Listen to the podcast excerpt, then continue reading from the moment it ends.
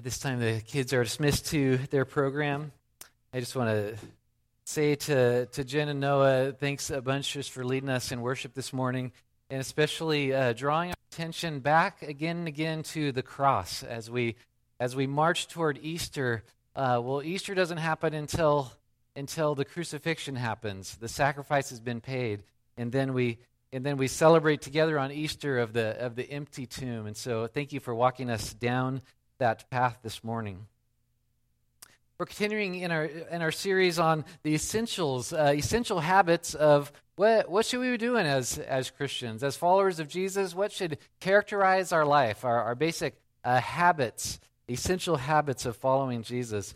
And today we will introduce another one. Um, but before that, I usually have a story to tell. And today it's about uh, these fitness emails I tend to get. And I'm not sure exactly how I got subscribed to them. It might be because of an app I downloaded. Um, and, and more than that, I, I don't know why I read them uh, because they're usually uh, confusing and, and depressing. And they tell me everything I knew uh, was wrong. Uh, you know, grains are bad. I'm like, what about the pyramid? You know, and uh, and fat is good. And so I just put grains and fat together to cover my bases, and we call that a donut. Um, uh, thank, thank you, Nan, this morning for, for the donuts. I, I just read one recently that said uh, sit ups are bad for you. And it said uh, the push ups I've been doing, I've been doing them wrong. And so I, I need all the motivation I could get. And so the slightest bit of confusion makes me want to not really try. And uh, I, I'm going to talk about something today that there's some confusion about that makes us sometimes not really want to try. I'm going to make an assertion that for some of you will be so basic that you might miss the significance of it. It'll be such a no brainer that you wonder why we even have to talk about this. For others of you, this topic will be um, will be overshadowed with some confusion and uncertainty so that you might be resistant to the point of it. And so I want us all to, I just want to invite all of us to come to the scripture and say, Lord, really, what would you have us do in this area? And here's my assertion, and the main point or big idea today is that restoring goodness to the world is essential to following Jesus. Restoring goodness to the world is essential to following Jesus. And, and by restoring goodness, I mean uh, noticing the hurts around us and the injustice and the brokenness, and doing what you can to heal, to advocate, and reconcile what is wrong in the world. If there's hungry people, we try to feed them. If people have no homes, we try to find shelter. If there's people who are exploited or treated unjustly, we try to advocate for justice. If there's people who are disabled, we try to enable. If there's those who are fleeing harm, we provide safety. Are people who are lonely and depressed? We try to provide companionship and, and comfort. We look around us and we see where are the hurting places? Where, where are the things that are broken that need fixing? And what would the Lord have us do about this? Well, as I said, for some, that's going to be an absolute no brainer. Of course, we should do that. Whether we do it or not is another story. But for others, you think, well, we want to qualify it, or we have these questions about it, there's some uncertainty. And I think a lot of that reason is because of how we've um, associated doing good uh, with, with certain other uh, philosophies, and it's complicated the issue. Uh, for example, doing good, restoring things in the world, is connected sometimes with a, a, liberal kind of theology, a kind of approach to the scriptures which doesn't take the scriptures at face value, it doesn't take them authoritatively. And so um, this, is, this is about a hundred year divide that's happened between what came to be known as the social gospel and and what some of us would just call the, you know the regular gospel and this there's two paths that separated and fortunately thank the lord some of that gap is is closing. But but it was so much the case that really great godly preachers like like D.L. Moody and some of uh, others in his time would speak against uh, social aid because they thought it distracted people from the message of the gospel. But uh, I'm quite certain that orthodoxy, believing right, and ortho, orthopraxy, doing right, uh, go hand in hand. They always have. They had in Jesus' life, and it's intended to in our lives as well. Well, sometimes also it's associated with a certain view of the end times, postmillennial eschatology. If you don't know what either of those words means, that's just fine. Um, but it's it's a way of viewing uh, end times where where we improve the world such that we usher in the return of Christ. That's in, in very simple terms. Uh, that's what that means. Well, doing good, I believe, will never usher in the return of Christ.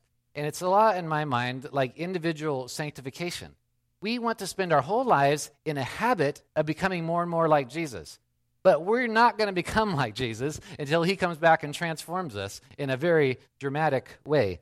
And so uh, don't let that association, historically, theologically in the church, distract you or confuse you. And finally, another thing is I think we confuse this issue with certain uh, political ideologies. Uh, each political party gets their own causes. Um, you know, one party will advocate or look out for the unborn, another for immigrants, another want to preserve the environment for their grandkids. And it's like, you know, you get that one, we get that one, you get that one, and we, we start to politicize doing good. and it makes it really complicated. And I want to look at this passage in Matthew today and hopefully make it simpler to understand. Uh, that doesn't necessarily make it easy to do. That's why we need the Lord's help. But I'll say again, I truly believe that restoring goodness to the world is an essential part of following Jesus. Uh, we'll be in Matthew 9, the last paragraph, uh, starting in verse 35 to 38. And I believe in this paragraph, we get to the heart of Jesus' habit. Uh, here's, here's kind of the context of what was going on. Chapter 8 and, and most of chapter 9, there's at least 10 different little episodes of Jesus doing really fantastic things.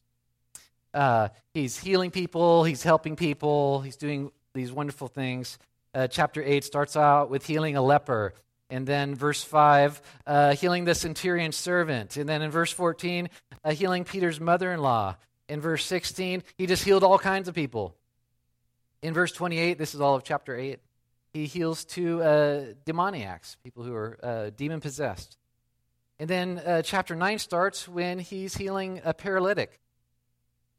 And he makes a display of this in order to show that he really also forgives sins. And in verse 18 of chapter 9, he heals the, this ruler's daughter. And in verse 20, the woman with a bleeding problem. And in verse 27, a blind man. In verse 32, he healed a mute and a possessed man. He's doing all these acts of goodness, restoring things that are, that are, are, are wrong. People who are, are hurting and people who are, who are sick and, and, uh, and disabled and deformed and dying. And he's going around making things better, episode after episode. And then we come down to verse 35, where he gets to the heart of why in the world he's doing this. And I think it's very instructive for us this morning. So, our basic question is this how, how to bring restoration to the world like Jesus does. Uh, how does he do it? He shows us, and he tells us, and he expects us to follow that example. And so, this morning we'll look at three different ways that we can bring restoration to the world, uh, just like Jesus does. The passage starts out, verse uh, 35, like this. And Jesus went throughout all the cities and the villages, teaching in their synagogues and proclaiming the gospel of the kingdom and healing every disease and every affliction. I believe this verse in Matthew serves as a summary statement of Jesus' ministry. Um, he's just described several you know, examples of this happening, and then he gives a summary statement. There's, there's a similar one earlier in the book in chapter 4 verse 23, it reads very similarly, and it says, And he, Jesus, went throughout all Galilee, teaching in their synagogues and proclaiming the gospel of the kingdom and healing every disease and every affliction among the people. This is what he did. This is what he was known for. He went around proclaiming the kingdom and, uh, and helping people who were sick and, and uh, feeding people who were hungry. He came saying the good news and doing good things. uh, later in Acts, when, when Peter is uh, talking to Cornelius, as the gospel begins to expand beyond, um, beyond the, the Jewish core, he says this this is about Jesus' reputation in Acts 10, verse 38. He says, You know how God anointed Jesus of Nazareth with the Holy Spirit and with power. He went about doing good and healing all who were oppressed by the devil, for God was with him. In other words, uh, you've heard about Jesus. He was the guy that everybody knows. He went about healing people and doing good things. That's what his reputation is, as it should be ours. So, as we come back to our passage today in verse 35, uh, again, because I think it's real summary. I just like to reread it. And Jesus went throughout all the cities and villages. So he, he went where the people were. He was teaching in their synagogues. That's where the people already uh, were gathering. And he did this proclaiming the gospel or the good news of the kingdom and healing every disease and every affliction. So he proclaimed the good news and he practiced good works. And as you read through the Gospels, this is just what he did everywhere. And I'm reading on some of your faces that you don't believe me, but it's really true. But look, wherever he goes, he proclaims good news and he practices good things. Good deeds plus good news is Jesus' modus operandi. That's what he just does. That's what he did. That's what he still wants us to do. So, how do we uh, make it our uh, standard habit? Our, how do we make it our practice? How do we restore the world like Jesus did. And I think first, we notice people like Jesus. Little phrase, easy to skip over it, but verse 36 starts this way When he saw the crowds, uh, you might say, when he took notice of the crowds.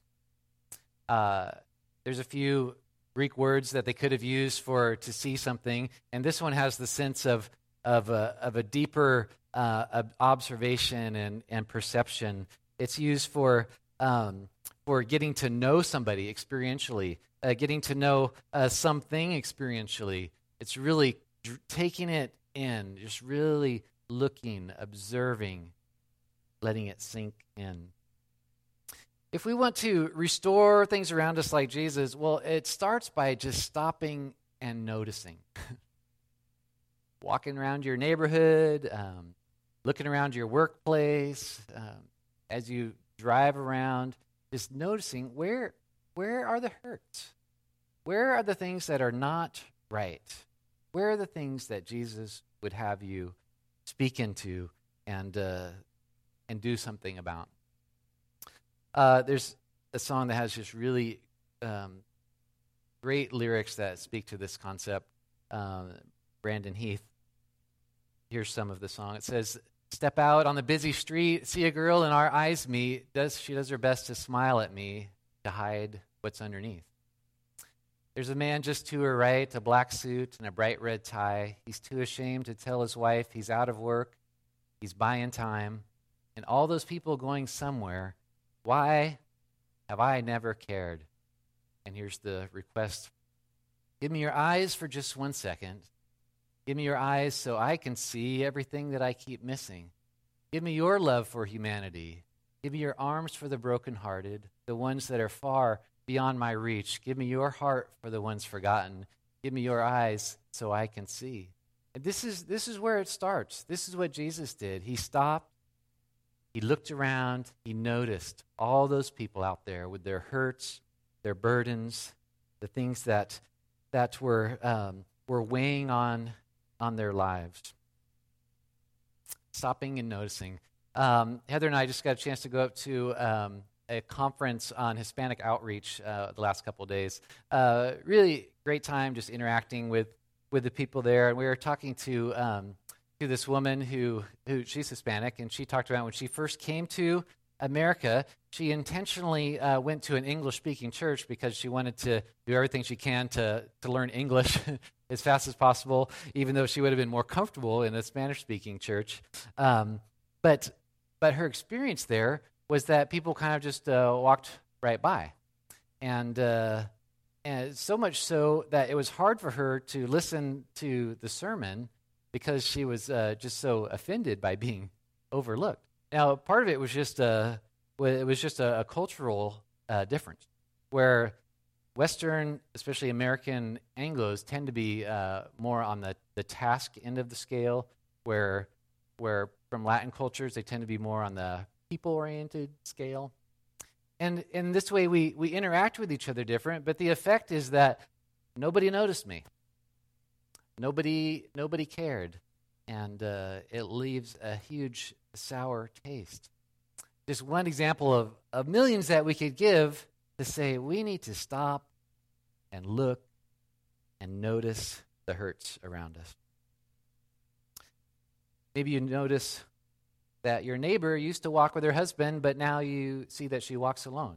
You wonder what is that about? Or the person at work or the person at church who usually sits alone.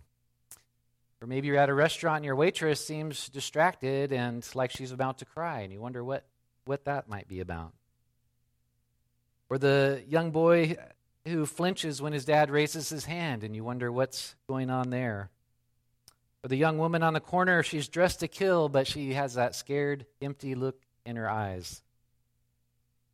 Or the disheveled man is asking for handouts. You can't always give money, but you could always give dignity by looking in the eyes and caring like Jesus did. Jesus noticed. To bring restoration to the world like Jesus, we have to just notice people like Jesus does. And when you stop and really take notice, uh, the natural next step is that we have compassion like Jesus. The verse continues like this. This is verse 36. When he saw the crowds, he had compassion for them because they were harassed and they were helpless, like sheep without a shepherd. They, they, were, they were cast down, they were confused, they were being um, oppressed, and uh, and they were just wandering and no one to lead them. And Jesus saw that and he had compassion. That word t- speaks about uh, uh, kind of a gut response of where we feel, we sense actually physiologically, we feel the pain of somebody else. Like, oh, that, that, you know, that moves me. That um, I feel deeply when I when I notice that, when I see that, when I hear that. And this is Jesus' motivation for the things he did.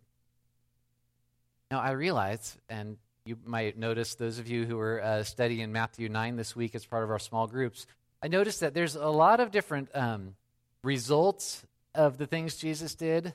Uh, there might be some different uh, reasons in his, in his ministry for the things he did. Uh, for example, um, part of what was going on, I think, in Matthew is that uh, Matthew's showing us how Jesus is authenticating himself as the, the Messiah, the, of Israel's uh, chosen one. He's doing the things the Messiah would do. Um, it also gave credibility to his message of forgiveness. That's another result of something that, that happened in his healings. Um, it expanded his impact. As he kept healing people, as much as he said, shh, don't tell anybody, uh, his fame spread, and all these people uh, started following him. It, it enabled people to hear about uh, Jesus and the hope in him that otherwise would have never heard. All, these things happened in Jesus' ministry as a result of, of the good things he did. Uh, a lot of these same things happen when we have a habit of living that way, too, of doing uh, good things and helping people who are hurting. But no matter what other things result from it, the motivation is compassion. That's the why. That's what was driving Jesus. Why did Jesus heal people? Matthew 14, verse 14 says, When he went ashore, he saw the great crowd. Remember, it starts with noticing. And he had what? He had compassion on them and he healed their sick. Why did Jesus feed hungry people? Matthew 15, 32. I have compassion on the crowd because they've been with me now for three days and have nothing to eat. If you're here this morning and you haven't eaten for three days, you're probably missing mostly what I'm saying up here um, because, um, because eating goes up and up on the forefront of your mind. So Jesus felt compassion for these people. They've been following him around and they haven't had food, so uh, he was moved to do something about that. Why did Jesus help blind people see? Moved with compassion, Jesus touched their eyes, and immediately they regained their sight and followed him. This is in Matthew 20, 34. Why did Jesus give comfort to the widow and give new life to her son? And when the Lord saw her, he had compassion on her and said to her, Do not weep. It's not some isolated verse about uh, Jesus just happened to be compassionate at this time. No, this was what permeated his life. His motivation for, for, for healing people and feeding people and fixing things that are wrong and comforting people was because he felt moved in his heart because people were, uh, were downcast and harassed and helpless like sheep without a shepherd. And on one occasion, we have it recorded in Luke, Jesus tells a story to express how we should treat others. And uh, he uses the story of the Samaritan, um, you know, the, the, the foreigner that the, the Jewish people were real skeptical about. And Luke 10.33, part of Jesus' story, he says, But a Samaritan, everybody gasp, as he journeyed, he came to where he was, and when he saw him, noticed him, he had compassion. And Jesus tells the story to say, ah, this is what you should do. This is who's your neighbor. This is how you should love your neighbor. So the motive, the motive needs to be compassion. Whether it's the, the uh, cup of cold water in Jesus' name, you know, a small, just real simple gesture, a smile, a, a thanks, a, a, an encouraging word, or, or maybe it's this this massive effort on your part. I, I often comes to mind um, William Wilberforce in his you know years uh, political effort to end slavery uh, in England. It's like uh, he gave his his life, his latter years to that. Whether it's little, whether it's big, it needs to be motivated by compassion if we want to do it like Jesus did. That might be something like you notice your neighbor's trash can, the raccoons got in it and, you know, threw everything around. And you know your neighbor is not in, in great health. And so, out of compassion, you just go and clean up that stuff. Maybe you notice there's broken glass on the beach and you think, well, it looks kind of trashy, but also somebody could step on that and cut their feet. So, out of compassion, you pick it up. Or you might buy a meal for somebody who has no food, or you might you might work to help immigrants get legal citizenship, or you might uh, foster parent and make that kind of investment. Um, Danny and Becky's kid, I know he's not a kid anymore, uh, Nate uh, and his wife, they have a ministry of, um, of promoting and facilitating uh, foster care among Christians.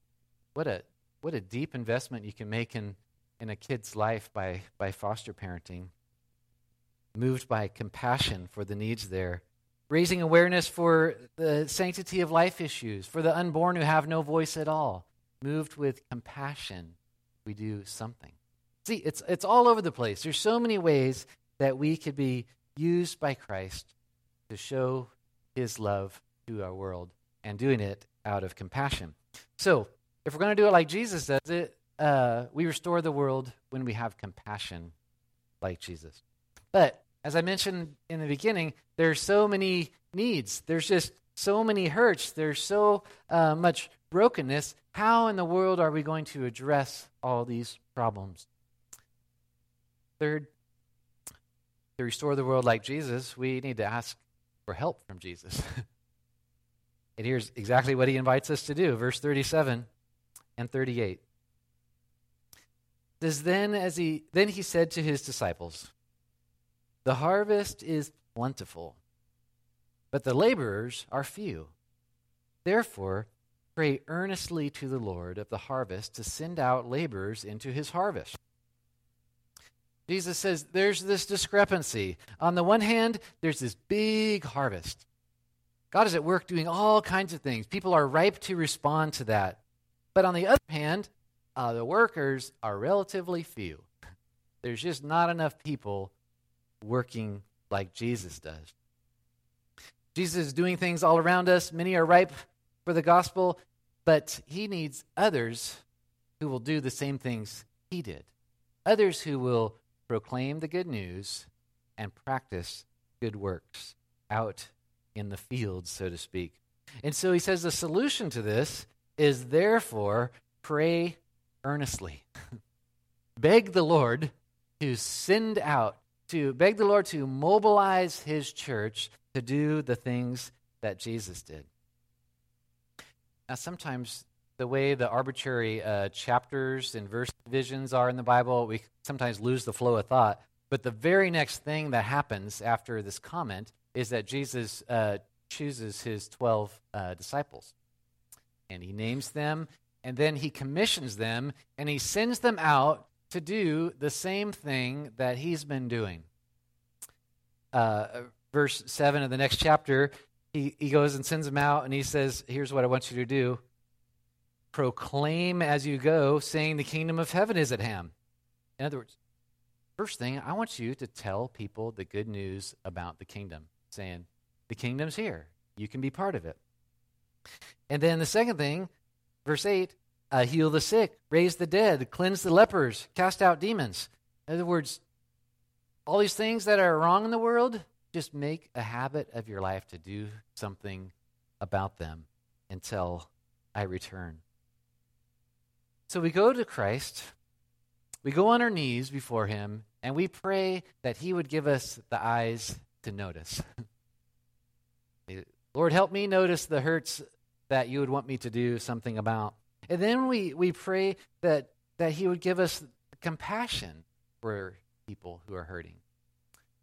Lord, sometimes I, I see needs and it's just too much and I, I, I move on, I get distracted. But, but Lord, help me to feel deeply like you do about the needs around me.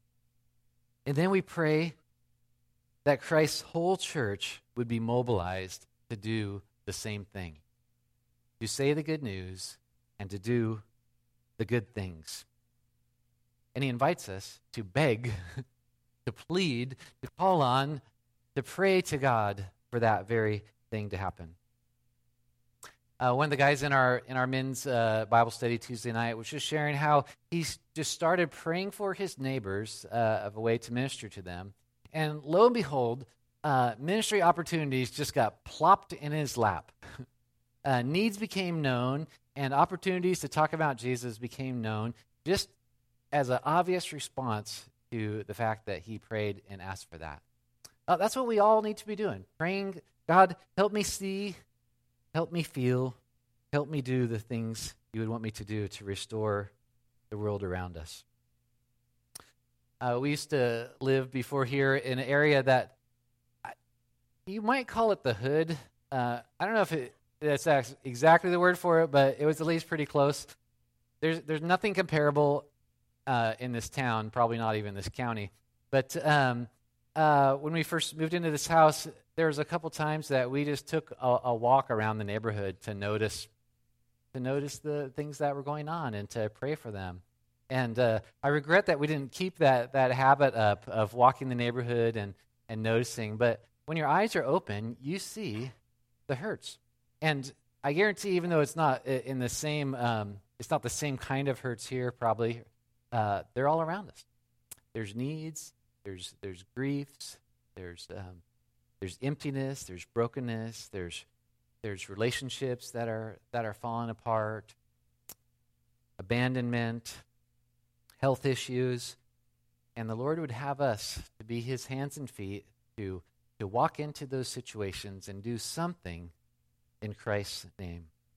So the task is huge. It's too big, and we need to ask Him for help.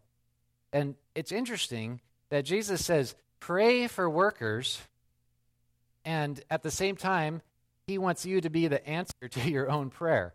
Uh, Lord, send out somebody to uh, to be your spokesperson and to be your hands and feet in the world.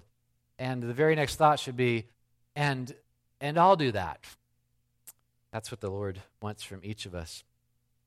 So last week we talked about um, the beginning of restoring the world around us is by living with integrity. And I just want to say a few comments to, to clarify because they sound kind of a, a similar thing. Um, we might say uh, it's uh, being good and then doing good is one way to describe it. uh, last week of this living with integrity in the world is the sense of, of living a, a just a righteous life, uh, being honest, um, um, not, uh, you know, not cheating, not speaking poorly of people. Um, and the world will see, like, hey, there is something different shining in that person. It's a, it's an innocence in a, in an uninnocent world. and that's the beginning place to make a change. But we see Jesus did not just hang around in Capernaum just being a holy guy. And occasionally somebody might, you know, run into him and it's like, wow, that guy is really nice. Um, that's, that's not what he did. This passage tells us he went from place to place to place doing these things, proclaiming and practicing good work. He went around noticing the hurts and doing something about them. So we have this, uh, this sense of living with integrity, and then we also have this kind of next step is actually doing good works to restore the things that are broken. Uh, there's a great verse in, in James uh, 127 that talks about both of these. It says, here's real religion. You really want the, the real deal, the pure and undefiled religion before God the Father is this well, it's visiting the orphans and widows in their affliction, and it's to keep oneself unstained from the world. It's, it's both. It's, it's the keeping unstained from the world, yes.